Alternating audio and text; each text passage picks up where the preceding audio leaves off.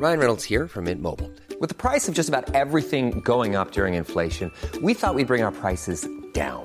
So to help us, we brought in a reverse auctioneer, which is apparently a thing.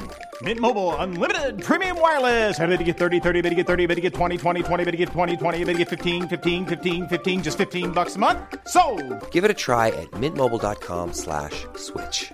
$45 upfront for three months plus taxes and fees. Promo for new customers for limited time. Unlimited more than 40 gigabytes per month. Slows. Full terms at mintmobile.com.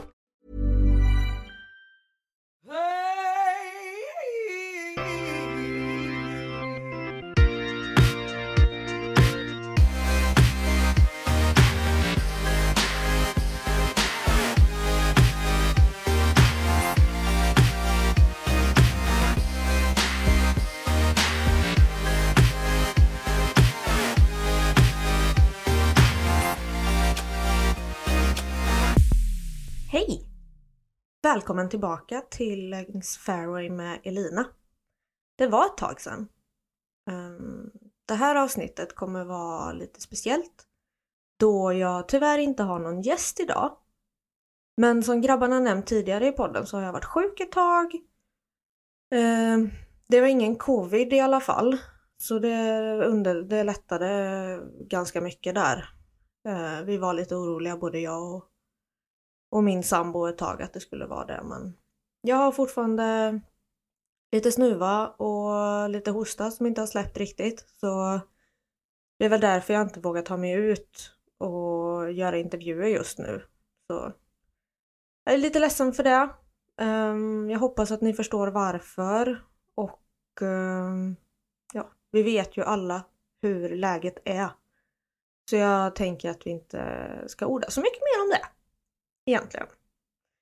Men eh, jag hoppas att, eh, att läget blir bättre och att jag slutar vara vanlig bondförkyld eh, så att vi snart kan komma igång som vanligt igen. Men eh, om ni vill att jag gör fredagsavsnitt hemifrån så som det här avsnittet kommer bli eh, så får ni jätte, jättegärna skicka ett eh, DM till mig på Instagram eh, eller på min Messenger med några ämnen som ni vill att jag pratar om. Eh, eller som ni vill att jag ger min syn på. Så försöker vi göra det bästa av det här också, tänker jag. Eh, det kommer komma ett avsnitt tillsammans med min sambo, Klas. Eh, men just denna veckan så eh, passar det lite dåligt.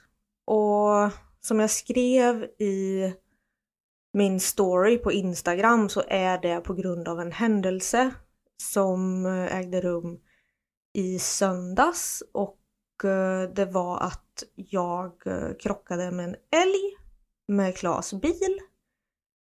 Ehm, och det, vi mår bra allihop och det var inga fysiska skador och, och så. Men det är klart bilen fick sig en eh, en rejäl smäll. Um, älgen klarade sig också, ska tilläggas.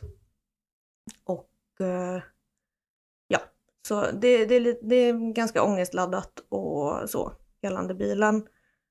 Um, men uh, jag ska få med Klas när, uh, när det här har gått över lite. Och jag förstår honom och jag tycker själv att det är väldigt jobbigt. Men uh, vi tar oss igenom det också. Men eh, då vet ni i alla fall att det kommer komma ett avsnitt med Klas. Eh, så. Jag flaggar lite för ifall det skulle vara bakgrundsljud och så, så kan det vara en galen katt. Eh, det kan vara min son och det kan vara min sambo som ni eventuellt hör i bakgrunden. Eh, så har jag i alla fall sagt det också. Men i eh, dagens avsnitt så vill jag prata med er om min off-season, eh, vad jag har för tankar och idéer och eh, hur mitt upplägg kommer se ut. Och faktiskt lite vad mina mål är med denna off-season. För eh, det är ju lätt att säga allt man ska göra under en period men samtidigt så tycker jag att det är ganska viktigt att ha tydliga mål, ehm, lättare typer av mål som man liksom vet att man kan uppnå. Eh, och sen så hade jag också lagt upp en eh, Q&A på min Instagram där jag fått in lite frågor. Och eh, de ska jag då försöka svara på under det här avsnittet. Det blir väldigt ovant för mig att sitta och spela in själv så här. Jag har ju alltid haft någon annan eller spelat in med Tommy eller Nicke. Så vi får se hur det här går. Jag hoppas att ni står ut med att höra min röst, bara. Så vi, jag tänker väl att vi studsar direkt in i eh, det första ämnet. Jag tänker att vi börjar med off-season. Eh, och faktiskt lite vad målet med en off-season kan vara. Um, och då tänker jag så här. Att mitt mål med en off-season är att komma ut starkare efter ett uppehåll och ge mig själv förutsättningarna på en bra start på nästa säsong. Alltså, eh, när man startar säsongen så vill man ju egentligen bara fortsätta därifrån som man avslutade i utvecklingen. För att många kanske är liksom på toppen um, av sin säsong när det liksom är dags att ta slut. Uh, och det är därför off-season är så pass viktig. Men för att starta upp så känns det alltid väldigt svårt, tycker jag. Eller alltid, jag har gjort det en gång. Men jag tror att det kan vara väldigt svårt för många. Uh, på grund av att man sätter liksom ganska höga förväntningar på sitt eget spel. Men också då att har man inte spelat ordentligt på ett tag så är det ju svårt att hitta tillbaka. Man måste liksom tillåta sig själv att känna liksom att ja men, du är inte lika duktig om du har haft en längre paus. Och speciellt för dem och er uppe i norr. Jag menar, ni har inte samma förutsättningar som vi har. Vi har fortfarande grönt på backen och vi kan vara ute och spela här nere i ja, Värmland och längre söderut också. Men under den perioden när ni inte kan spela som man brukar, det är då man lägger grunden för hur starten på säsongen kommer se ut. Så tillåt er själva att inte var lika bra som ni var. Om man kan säga så.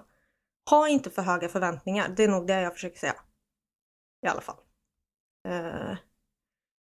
Men med det sagt så tänkte jag bara prata lite om vad min off-season eh, går ut på. Och ehm, jag kommer fokusera på eh, träning för både kroppen, eh, ja, knoppen, huvudet eh, alltså, och discgolf såklart. Eftersom det ändå är det jag ska utöva.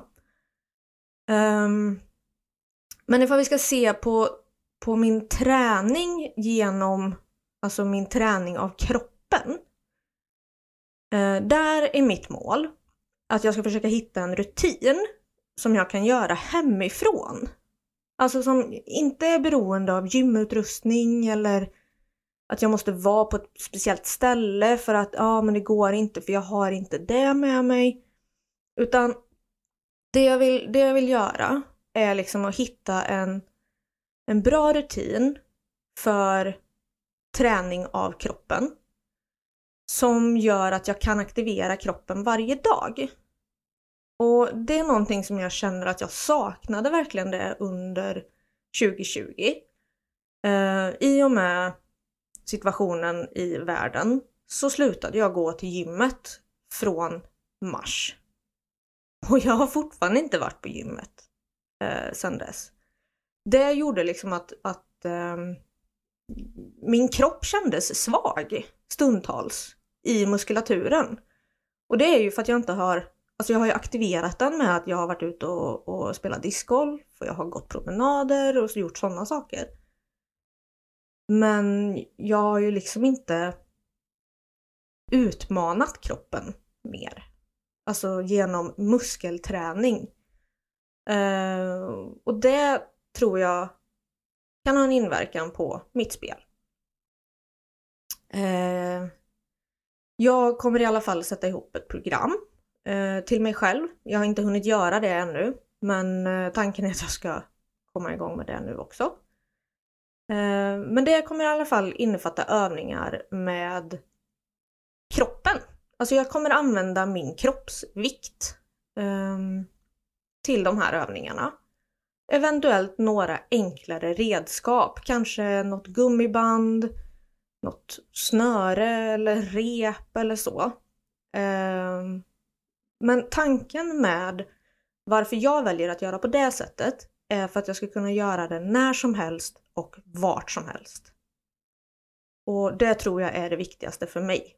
För jag har väldigt dålig självdisciplin när det kommer till eh, gymträning och sånt. Um, det andra som jag ska fokusera på, det är det mentala. Jag eh, vill försöka träna eh, min hjärna att tänka på ett annat sätt.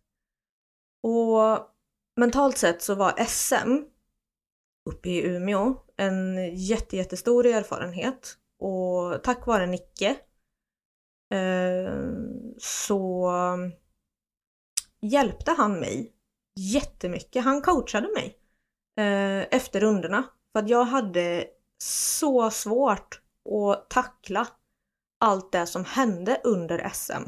Eh, I och med att jag inte presterade så som jag själv trodde att jag skulle göra.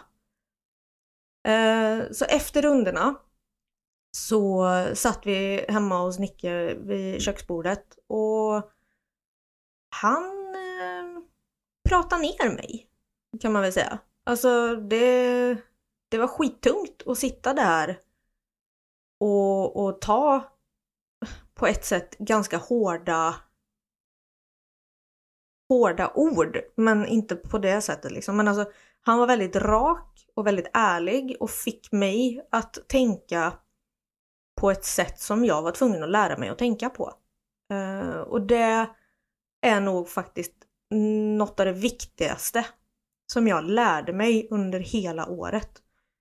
Um, och en sak uh, som han sa, som jag kan dela med mig till, till er andra av, det är att uh, du kan inte spela om föregående hål.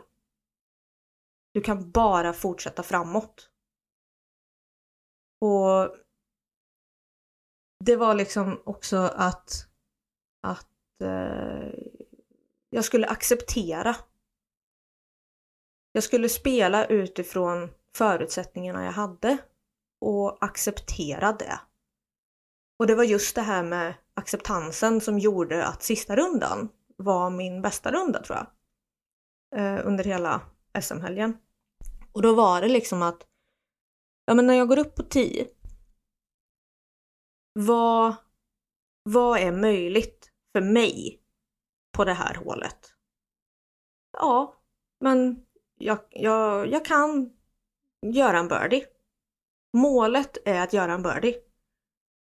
Men ifall jag gör ett dåligt utkast, då ska inte jag tänka att jag fortfarande har chans på en birdie, utan då måste jag tänka okej, okay, kan jag rädda par härifrån? Ja, då är det det jag ska spela på. Men ligger jag jätte, jättedåligt så att till och med kanske paret är ute ur bilden. Då måste jag tänka, kan jag göra en boogie härifrån? Och anser jag att ja, en boogie, det ska jag klara. Då måste jag acceptera det att jag spelar för en boogie nu. Birdien, ja det är tråkigt. Den är borta. Paret, ja knappast möjligt. Men ni måste, ni säger jag, jag lärde mig att acceptera det. Och det var tack vare den coachingen som jag fick. Och jag delar med den till er. Eh, och så hoppas jag att ni kan ta det på rätt sätt, så som jag gjorde. Och jag hoppas att eh, det kan hjälpa er att komma vidare framåt också. Men eh, discgolfen då? För det är ju ändå det jag ska utöva. Um, och där kommer jag nog lägga upp ganska mycket utifrån hur jag spelar uh, eller hur jag gör min träning under säsongen också. Uh, det kommer vara mycket puttning. För det är lätt att göra uh, även om det är kallt ute. Jag kommer träna inspel och jag kommer träna på eh, fält med driving och, och teknik och så. Um, det, det är väl det som jag kommer lägga fokus på helt enkelt och det är ju inte jättekonstigt. Eh, oktober och november var eh, ett par månader som jag har tagit en paus. Lite av naturliga skäl i och med att vi har flyttat och så. Men också för att jag behövde en paus. Jag tyckte att det var jobbigt att ta mig ut i banan och, och jag hade liksom inte det här suget när man vaknar en lördag morgon och, och kände liksom att yes, idag ska jag upp till banan och jag ska träna lite och jag ska gå en runda som belöning. Utan jag behövde en paus helt enkelt. Och jag tror att en paus kan vara väldigt värdefullt för ett spel. För att liksom om man har kommit in och arbetat sig in i liksom ett speciellt mönster så kan det vara väldigt svårt att komma ur det om man bara kör på. Eh, så jag tror verkligen att en paus är värdefullt för att liksom men, bryta mönster och skapa nya vanor. Eh, för jag tror att det är svårt att göra annars. Men eh, ja, jag kommer att bryta ner spelet och träningarna till specifika eh, träningar där och då. Och jag kommer nog att fokusera på en bit i taget. Så att puttningen, ja den ser jag lite som någonting jag kommer göra varje dag. Eller ja, kanske inte varje dag, men det är någonting jag kommer fortsätta att göra hemma mycket. I och med att jag har den möjligheten. Men då kanske jag väljer, ifall jag ska träna på helgen, så kanske jag väljer att den här helgen ska jag bara fokusera på mina inspel. Eh, och kanske göra det två helger i rad. Och, och sen då ytterligare två helger efter det, ja men nu ska jag ta tag i min teknik. eh, och stå och kasta fält under en längre tid. Men jag tror att just när det kommer till puttningen eh, så kommer det viktigaste för mig vara att eh, hitta en positiv inställning till puttningen. Eh, och en rutin som jag kan följa. Alltså en bra rutin som jag kan göra varje gång. Eh, för just nu så känner jag att, ja men, jag, jag vet ju hur jag ska göra. Men jag måste lära mig att göra samma sak varje gång. Eh, där så tror jag också då att mängdträningen eh, är väldigt viktig för att hålla uppe muskelminnet. Så därför kommer jag att, köra mycket puttning hemma. På typ 5 meter. Eh, för det kan jag göra på, på eh, altanen. Eh, jag kommer faktiskt träna på både straddleputtning och uh, uh, staggered stance. Uh, ursäkta. Fortfarande lite sjuk, men det går bra. Eh, jo, jag kommer träna både straddle och stagger. Eh, för att jag vill ha båda stansen i kroppen. För jag bytte till straddle put, eller jag började att träna mycket straddle put mitt i sommaren. Och kände att det eh, hade en väldigt positiv inverkan eh, på mitt spel. För att det gjorde liksom inte, skulle jag stå bakom ett träd och putta så var inte det oh my god, det här kommer inte gå. Utan jag kände mig ändå ganska komfortabel i att ja, men jag har en straddleput jag kan använda. Så därför tror jag att båda eh, är viktigt. Och om jag ställer upp mig för en putt så kommer jag naturligt ställa mig i stagger. Och därför så känner jag att eh, det är viktigt för mig att eh, ha det, båda. Eh, och sen ska jag försöka och inte göra så som jag gjorde inför SM i år och eh, jag bestämde mig för att byta putter. Eh, sådär en två veckor innan. Det kändes väldigt lägligt tyckte jag. Men eh, jag ska försöka låta bli det. Jag har ju en putter som jag tycker är fantastisk och jag puttar med eh, PA3 Prodigy i 300 soft och den funkar jättebra på sommaren också. Man har fantastiskt grepp. Eh, så jag ska hålla mig till dem, tänker jag. Och så ska jag bara strunta i ifall det går dåligt ett tag. Det är inte putterns fel, det är antagligen mitt fel för att jag behöver tänka mer. Eller tänka mindre, kanske, rättare sagt. Men eh, ja, jag ska, mitt, eh, ett av mina mål är att inte byta putter eh, mitt i säsongen. Så får vi se hur det går. Men eh, inspel då? Um, där tänker jag att uh, det jag tycker är det viktigaste inspelet, eller det viktigaste med mina inspel, så är det att eh, ja, komma dit jag ska helt enkelt. Så jag ska träna mycket precision. Eh, det blir väldigt mycket med eh, putters och mids men, eh, och det brukar jag liksom göra. Det är på något sätt min, min eh, standard när det kommer till att träna inspel. Men jag ska även lägga till eh, precisionskast eh, som en del av inspelen med mina fairway drivers. Och då tänker jag att jag ska göra det både forehand och backhand då såklart. I och med att jag behöver använda båda.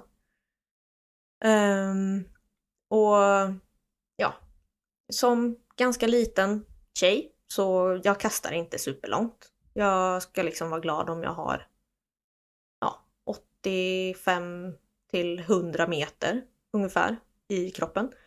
Men då tycker jag då istället att det är mycket viktigare för mig att träffa linjer och på något sätt ändå träffa där som jag siktar.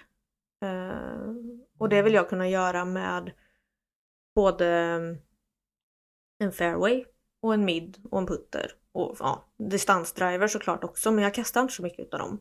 Um, faktiskt. Utan jag håller mig till fairways. För det är det som funkar för mig. Um, en av mina största fördelar är ju att min hemmabana är en eh, skogsbana. Så jag kan ju egentligen bara gå rätt ut i skogen och ställa mig och kasta linjer. För att eh, det är ju angeläget i en skog. Um, och uh, när jag kommer till då att uh, träna på uh, driving ranchen så um, kommer jag lägga ganska mycket fokus nu på att hitta en effektiv teknik. Och jag känner inte riktigt att jag har kommit dit i mitt backhandkastande ännu. Målet för förra säsongen var ju liksom att jag skulle kunna kasta backhand egentligen. Eller denna säsongen som har varit. Eh, då var liksom ett av mina mål uppsatta var att jag skulle börja lära mig kasta backhand från tee. Och det tycker jag ju att jag har gjort. Men nu vill jag ju på något sätt finjustera eh, och få en bra teknik. Drömmen hade ju liksom varit att typ ja, kunna ha en liknande teknik till typ Robin Willman eller något sånt där. För det är en person som jag ser verkligen upp till just när det kommer till eh, teknik och det tror jag många gör. Um, och kunna liksom få ut explosiviteten i kasten och sådär. Um, så jag, jag kommer filma mycket. Jag kommer känna på lite olika diskar för att se liksom exakt vad det är jag uh, kastar bäst jag ska ge mig lite, lite tid och lära känna mina hybriddrivers. Och eh, så får vi liksom se vart det slutar. Egentligen. Uh, Off-season är ju liksom den där tiden som man verkligen kan experimentera lite med Ja men ifall man hittar någon ny mold eller man känner att okej okay, men jag har de här två i vägen men jag känner att de är varken i eller ur. Utan ja, man kanske har med dem men hur ofta kastar man just den disken? Nej fast det känns bra att den är med liksom. Men ja, lite sånt ska jag nog eh, jobba igenom. Eh, sen för min forehand så ja, det är ju klart att jag ska träna mycket teknik där också. Eh, men den känner jag är lite bättre än eh, vad min backhandteknik är.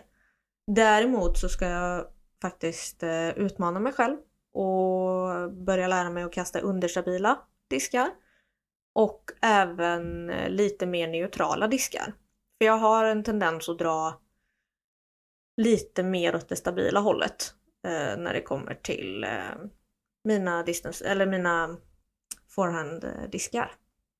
Eh, det hade varit lite kul att lära sig att och liksom ja, forma lite med olika typer av diskar också och inte bara kunna kasta ja, flip med en stabil disk eller flexa en stabil disk utan faktiskt kunna kanske till och med trycka på en understabilare F5 eller sådär och få de här fina flip-up som glider och turnar.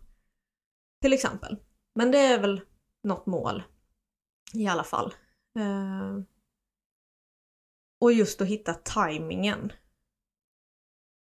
tror jag kommer vara en av de största utmaningarna. Faktiskt. Sen så är ju inte allt man gör eh, fel heller. Så jag ska försöka att ta vara på det som jag själv tycker att jag gör bra. Och försöka att ja, slipa ännu mer på det. Men man måste också tänka på det att allt man gör är inte dåligt. Eh, nödvändigtvis. Utan man gör säkert bra saker. Men det är andra saker man kan göra ännu bättre. Så kom ihåg att var inte för hård mot dig själva. Utan du gör någonting bra. Och det är att du spelar. Och förhoppningsvis att du tycker att det är kul. Um, och det hoppas jag att, att ni fortsätter att göra och jag tycker också att den här sporten är helt fantastiskt rolig. Och just det att man kan utmana sig själv till att hela tiden bli bättre. Eh, det är någonting som, eh, som ja, vad ska man säga, triggar mig på ett positivt sätt. Att eh, vilja utvecklas och försöka ge mig själv förutsättningarna att utvecklas. Men där tycker jag att eh, jag har betat av lite off-season. Och jag hoppas att ni står ut och lyssnar på mitt rabbel eh, när jag bara sitter och nöter på. Um, det här är en fantastisk eh, upplevelse att lära sig att sitta och prata med sig själv så här länge. Men Niklas skrattade åt mig när jag sa att jag hade en spegel på skrivbordet för han bara En spegel? Vad har du den till? Jag bara, ja men det känns inte lika ensamt. Jag sitter ju och pratar med mig själv och jag kan ju titta på mig själv. I alla fall. Så min lilla spegel här hjälper ganska mycket. Eh, ni som såg min story inför att jag skulle spela in det här, ni förstår vad jag menar. Gör ni inte det så kanske den ligger kvar när ni lyssnar på det här. Men eh, jag tänker att eh, vi ska studsa in lite i eh, frågorna. Eh, som ni skickade till mig på Instagram. Och först och främst så vill jag bara säga supertack! Eh, det är flera av er som har skickat in frågor och det är jättebra frågor och ja, vissa av er har skickat in flera stycken och det är helt fantastiskt. Jag jag var lite skeptisk till att jag skulle göra en eh, frågepodd. För att eh, jag har ingen aning ifall ni skulle uppskatta det. Men eh, uppenbarligen så, så är ni ju några som är lite nyfikna. Um, så jättetack för det och jag hoppas verkligen att jag kan svara på frågorna på ett sätt som ni tycker är okej. Okay. Men eh, vi kör igång och eh, snabbast på gröten? Nej. Ja, i alla fall. Eh, först med frågor var faktiskt Tommy. Så jag tänker att vi börjar där. Det kan ju vara passande. Eh, och eh, han har skickat tre frågor. Men jag tar dem en och en här och försöker svara på dem eh, efter varann. Helt enkelt. Och eh, Tommy undrar Hur hittar du det driv du har? Ehm, och det är ju tur att jag har fått förbereda mig lite på de här. För annars hade det varit svårt. Eh, jag tror att eh, mitt driv eh, för discgolf och för min egen utveckling eh, tror jag kommer av att jag är en tävlingsmänniska. Jag har varit det sedan, sen jag var liten. Eh, alltid hållit på med mycket sport och, och så.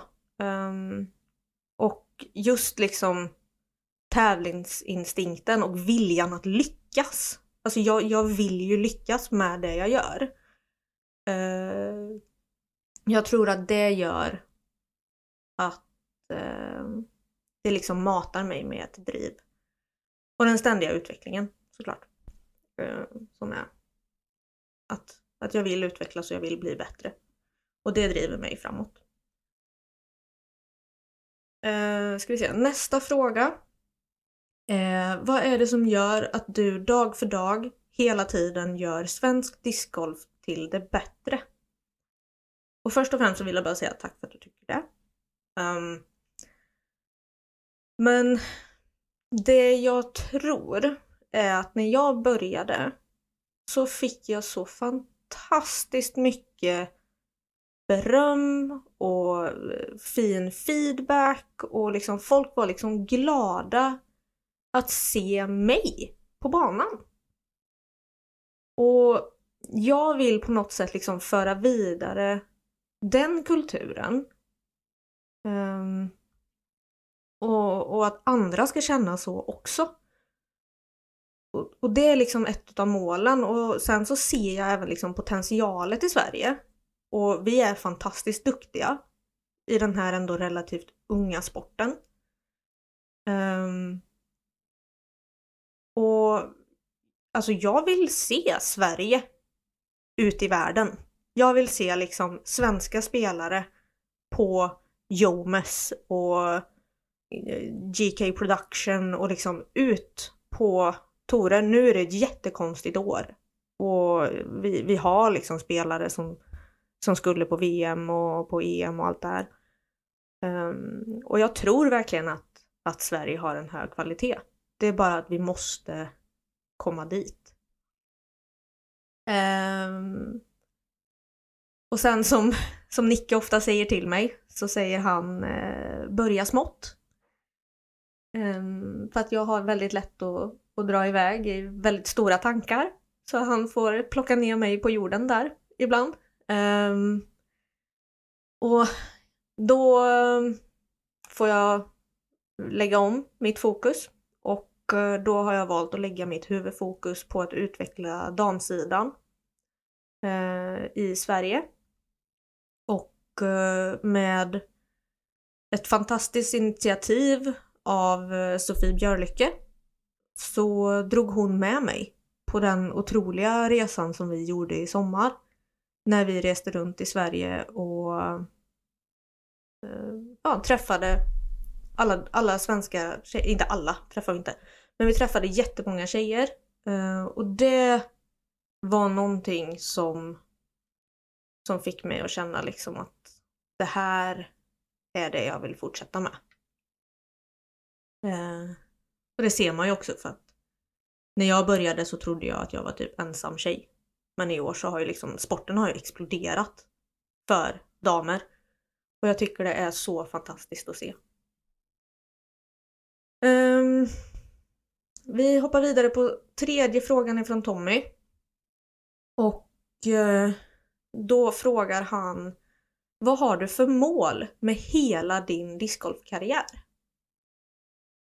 Och den här, det var en ganska svår fråga.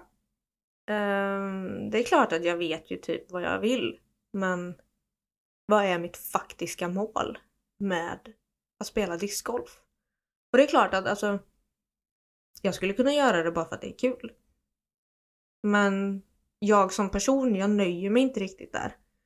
Eh, men det jag kom fram till är att målet med hela min discgolfkarriär är att jag vill bli Sveriges bästa dam.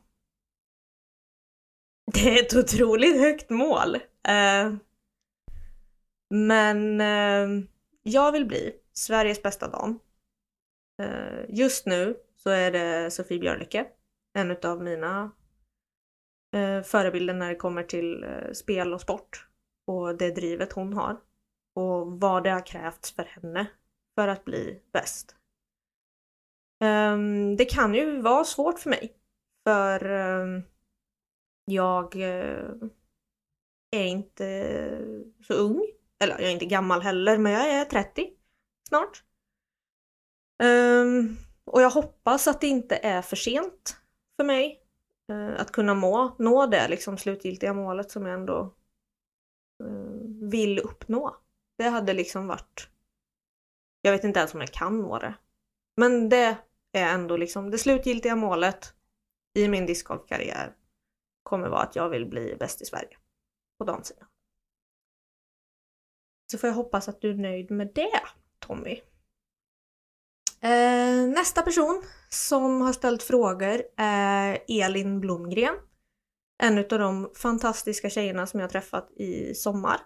Som eh, fortfarande har jättemycket kontakt med. Och det är sjukt kul att se eh, hur mycket du utvecklas Elin. Jag är jättestolt över dig. Eh, Elin undrar Vad tycker du är rimliga mål som nybörjare? Att gå 18 hål på par är ju bra, men delmålen dit och har du några tips på det? Och Alltså, att gå 18 hål på par, ja, det, det är ett rimligt mål. Alltså så här, Jag tycker det är ett jättebra mål. Jag har gått minus två på min hemmabana och det gjorde jag i våras. Det har liksom aldrig hänt efter det heller. Eh, och det är sällan jag går runder på par. Eh, så absolut, har man det som mål så är det ett jätte, jättebra mål eh, att sikta på. Men eh, delmålen dit så skulle jag säga att Eh, man inte ska vara för hård mot sig själv i början. Ehm, går du på typ ett kast eller fler kast bättre än vad du gjorde din föregående runda så se det som en vinst. Alltså se det som ett delmål i att jag vill vara bättre än det jag var igår. Eh, mitt andra eh, tips är att börja tävla. Eh, tävling utvecklar, alltså jag började, ursäkta, jag började tävla efter typ tre veckor. Och jag tror att det hade en, en jättepositiv inverkan på hur jag utvecklades som spelare. Och jag tror att det kan hjälpa andra också. Um, men sen också det här att målet med att tävla när man är nybörjare. Det är inte att du ska gå dit och vara missnöjd med ja men det var en dålig runda eller jag missade de puttarna eller så och så. Alltså mitt mål på mina tävlingar var typ, ja men jag vill inte komma sist. Uh, och, och, och sen så kom jag ju sist. Ganska länge. Och det får jag ju vara nöjd med. Ändå liksom, för att jag är där, jag får erfarenheter och jag lär mig spel. Jag ser hur andra spelar och sådana saker. Um, och om jag inte kom sist då, efter ett tag, då var det min seger. Då vann jag inombords för att jag kom inte sist. Och tillåt dig att tänka så, ha inte för höga mål. Se liksom varje framsteg, varje kast, varje putt eh, som ett delmål. För om man börjar att vara för hård mot sig själv redan som nybörjare, då kommer man att tröttna tyvärr. Jag tror det. Nu ska inte jag säga att jag har facit, men jag tror att om du själv pressar dig till att tycka att det är jobbigt och tråkigt, då blir man nog inte långvarig. Tyvärr. Det är jag rädd för. Så ehm, ha inte för höga eh, mål och se liksom varje framsteg. Går du ett kast bättre på rundan så utvecklas du fortfarande. Du var ett kast bättre än, än häromdagen. Så det skulle jag nog säga till det. Eh, Elin frågar också, vad hade du för mål i början? Och mm, under mitt första år, jag började spela februari 2019. Eh, under det året så var mitt mål att typ ha kul och försöka utveckla mitt spel. Jag kastade väldigt mycket forehand. Eh, ett utav målen var att typ lära mig att kunna kasta lite backhand i alla fall. Um, men under mitt andra år som blev liksom i år, 2020, där hade jag satt upp lite mer specifika mål. uh, som jag ville liksom åstadkomma under säsongen. Och det ena var ju som jag nämnt tidigare att uh, utveckla min backhandteknik. Så att jag kunde använda det från tid. Um, ehm, mitt andra mål var att jag skulle nå 800 i rating. Eh, och mitt tredje mål var att jag skulle gå min första runda under par. Ehm, och ja, jag ska väl säga att jag åstadkom alla målen egentligen. Ehm, jag har nu 845 i rating. Ehm, min första runda under par gick jag i mm, mars, tror jag det var.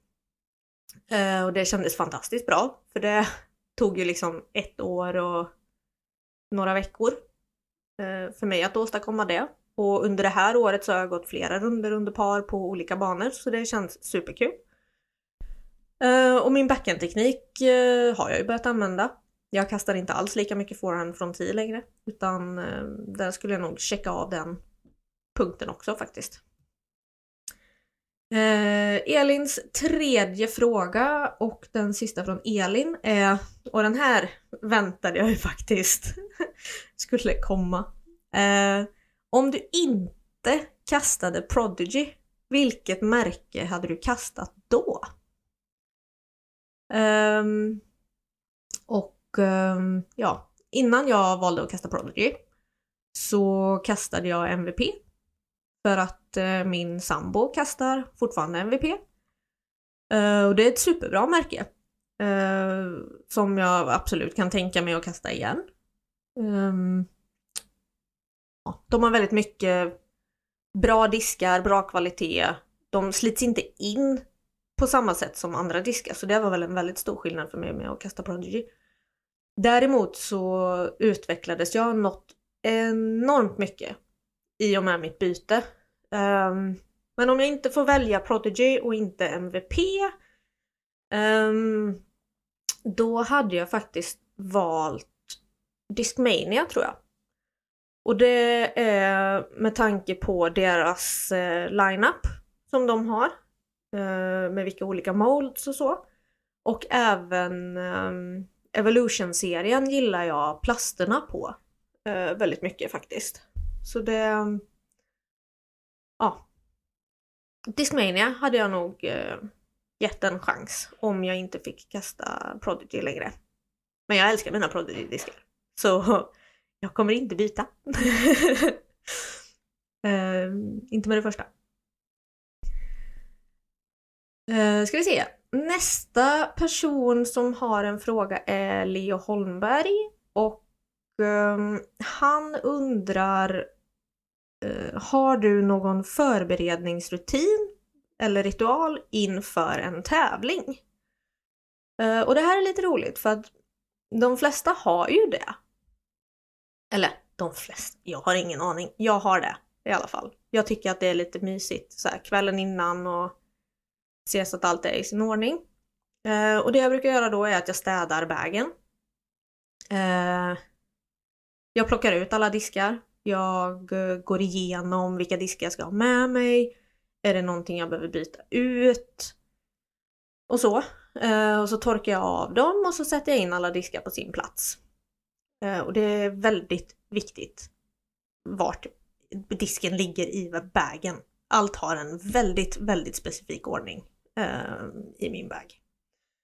Sen så packar jag snacks, vätskeersättning och typ handkräm, handsprit, se till att jag har värktabletter i vägen, handdukar och liksom sådana saker. Som man kan tänkas eh, behöva under rundan. Eh, om jag inte har varit på den banan tidigare så brukar jag försöka gå in på Youtube och kolla så ifall det finns en Youtube eh, flyover på banan. Eh, för det brukar lätta lite så här, man har ja, men ett hum i alla fall om hur banan ser ut. Um, sen så lägger jag alltid fram kläderna dagen innan som jag ska ha på mig. Ställer i ordning skorna så att de är eh, på rätt ställe, lägger fram käpan, jackan. Ja. Så att egentligen allting jag behöver göra på morgonen dagen efter är att gå upp ur sängen. Och så är allting redan eh, fixat. Så det är väl lite min ritual eller ja, förberedningsrutin. Eh, nästa person som har en fråga är Mattias Örman. Eh, han undrar Vilken styrketräning gör du off-season för att förbättra spelet? Eh, och här var jag lite inne på det här med att jag har en fantastiskt dålig eh, disciplin när det kommer till att träna. Och eh, jag tänker faktiskt skylla mycket på den eh, till Corona. För att, eh, ja, jag hade ändå eh, en ganska bra rutin med att gå till gymmet ett tag. Eh, men sen så blev det nästan ingen styrketräning i och med eh, situationer och allt i samhället. Ehm, men som jag sa också så jag ska försöka nu och göra ett träningsprogram som är så pass bra att jag kan göra det hemifrån. Eh, för att inte då behöva vara beroende av ett gym eller sådär. Sen så ska jag även slipa på min eh, självdisciplin. Eh, så att jag faktiskt gör det också. Och så får vi väl se hur det förbättrar spelet. Men jag tror att mycket allround-träning, mycket rygg, mage, core, Eh, men även ehm, eh, mycket så här rumpa, lår och sånt som liksom eftersom explosiviteten kommer ur höfterna. Så det kommer väl vara mycket fokus. Eh, rörlighet är också någonting som eh, jag ska försöka fokusera på, tror jag. Eh, men jättetacksam för eh, tips.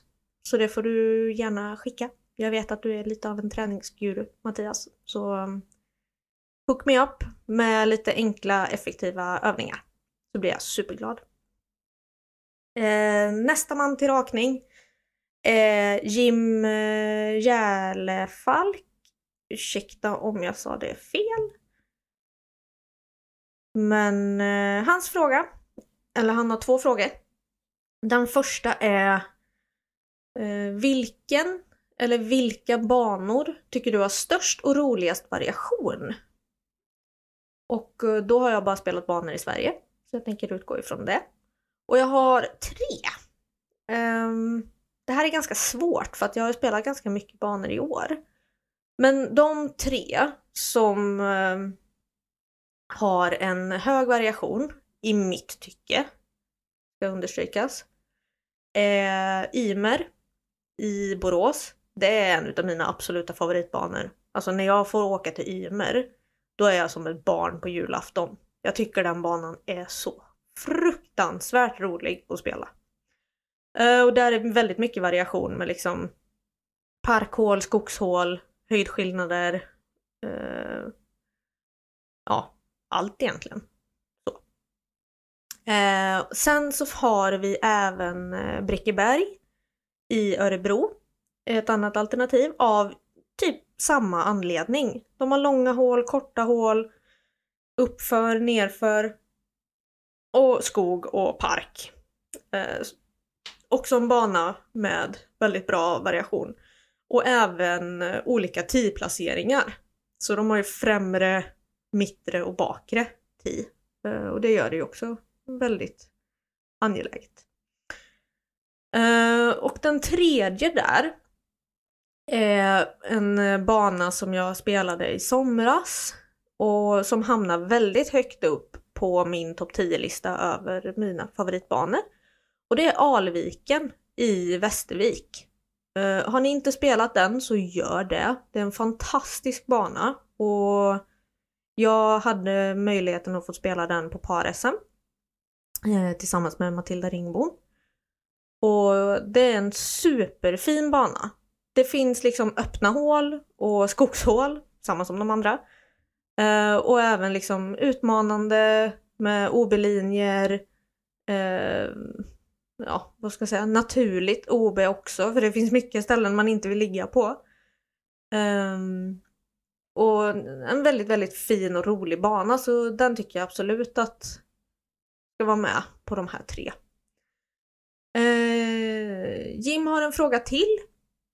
Och eh, det är hur många meter från korgen där du borde kunna sätta putten men ändå på grund av nerverna kan missa. Och där skulle jag nog säga att eh, ja, någonstans 5-6 meter anser jag själv att jag borde sätta alla puttar. Um, det tycker väl alla kanske. Men det är nog ganska ofta jag missar 6 meters puttar. Antingen för att jag är nervös eller för att jag inte tillåter mig själv att ta tiden på att fokusera och faktiskt lägga den på, på rätt ställe. Eh, så 5-6 meter ungefär skulle jag nog svara på det. Eh, ska vi se, vi har tre frågor kvar. Vi börjar med en fråga från Kalle Bäckman och den här är faktiskt ganska rolig. Um, han undrar, vilken inställning är bäst? 1. Att alltid riskminimera. Eller 2. Ingen minns en fegis. Och det här är väldigt roligt. Det är en väldigt, väldigt rolig fråga. Um, för ingen minns en fegis, eller? Nej. Uh, jag skulle säga att det mycket beror på vilket sammanhang det är. Är det tävling så är det definitivt ett. Eh, minimera alla risker. Jag tar hellre en layup än en dubbelbogey. Så kan vi säga. Eh, men är det casual eller träning så är det två alla dagar i veckan. Ingen minns en fegis och man lär sig inget ifall man inte utmanar sig själv. Eh, typ så. Så bra fråga Kalle. Eh, ska vi se, min goda vän Albin Hagström. Nu leker katten med någonting här uppe. Ja. Eh, Albin undrar, vad är målen för dig nästa säsong? Och jag hade faktiskt inte börjat fundera på dem före Albin skrev den här frågan faktiskt. Men eh, ett av mina mål är att jag ska vinna över dig i eh, amatörtouren. Nu är du utmanad, ser dig själv utmanad. Även ifall det blir i räck så ska jag vinna över dig. Eh, nej, skämt åsido. Jo, det ska jag faktiskt. Men eh, eh, några mål då, om säsongen blir som den ska, ska tilläggas, eh, är att jag vill spela nationella touren eh, förhoppningsvis alla fyra deltävlingar. Sen vill jag även eh, ha ett ratingmål. Det lägger jag faktiskt på 880. Jag vill eh, komma över 880 i rating. Eh, det är ett jättehögt satt mål men eh, jag har mjäkat lite tidigare så nu tänker jag att 880 är inte omöjligt. Jag måste ju först då komma upp i mitt nuvarande som är 850 men det är 5 ratingpoäng kvar. Så ja, jag tror vi byter det till 880 nu. Eh, och sen så vill jag placera bättre än det jag gjorde på SM i år. Eh, så jag ska komma bättre än sjua på SM 2021. Eh, något annat mål jag har är väl att jag skulle vilja göra en tävling utomlands. Typ Finland eller något sånt. Eh, och målet på min hemmabana blir att gå en eh, minus 3-runda. Just nu är mitt personbästa på hemmabanan minus 2. Eh, så det vill jag försöka ta. Ska vi se då. Sista frågan kommer från poddens trogna lyssnare Anders Ankan Kristiansson. Och um, han eh, frågar vilken del av ditt spel kommer du förbättra mest nu i off-season? Eh, som jag nämnde lite tidigare så ska jag ju slipa på tekniken. Eh, för att ja, försöka få ut lite mer längd och lite mer kontroll. Eh, och framförallt min pricksäkerhet är det som jag ska träna mest på den här off-season. Så får vi se hur det går. Jag ska väl, eh, för att kunna mäta det här så ska jag kanske ja, göra en film eller någonting. Eh, eventuellt lägga upp på min YouTube-kanal i eh, slutet av, eller i början av säsongen nästa år. Eh, för att se då ifall träningen gav någon skillnad. Så vi får se. Men eh, det var alla frågor. Och igen, super, super, super tack eh, till alla som har skickat in frågor och jag hoppas som sagt att ni tycker att de här svaren har varit okej. Okay. Eh, jag hoppas också att eh, ni har stått ut med att höra min röst nu. Det börjar närma sig timman. Och att ni förhoppningsvis är några kvar som tycker detta är lite intressant.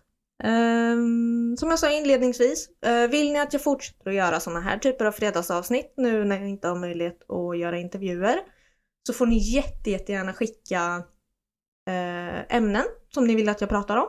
Och jag kan även dela med mig med ämnen till Tommy och Nicke om det är någonting ni vill att de ska ta upp.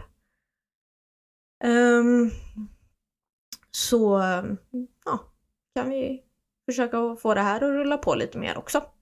Igen. Men eh, super, super tack till alla er som har lyssnat. Och eh, kom ihåg att följa podden på Instagram och Facebook, ett kedja ut. Ni hittar mig på Instagram på ett Elina Rydberg. Där får ni jättegärna följa mig och ja, min off-season och kommande säsong. Um, jag har fler intervjuer i eh, tanke.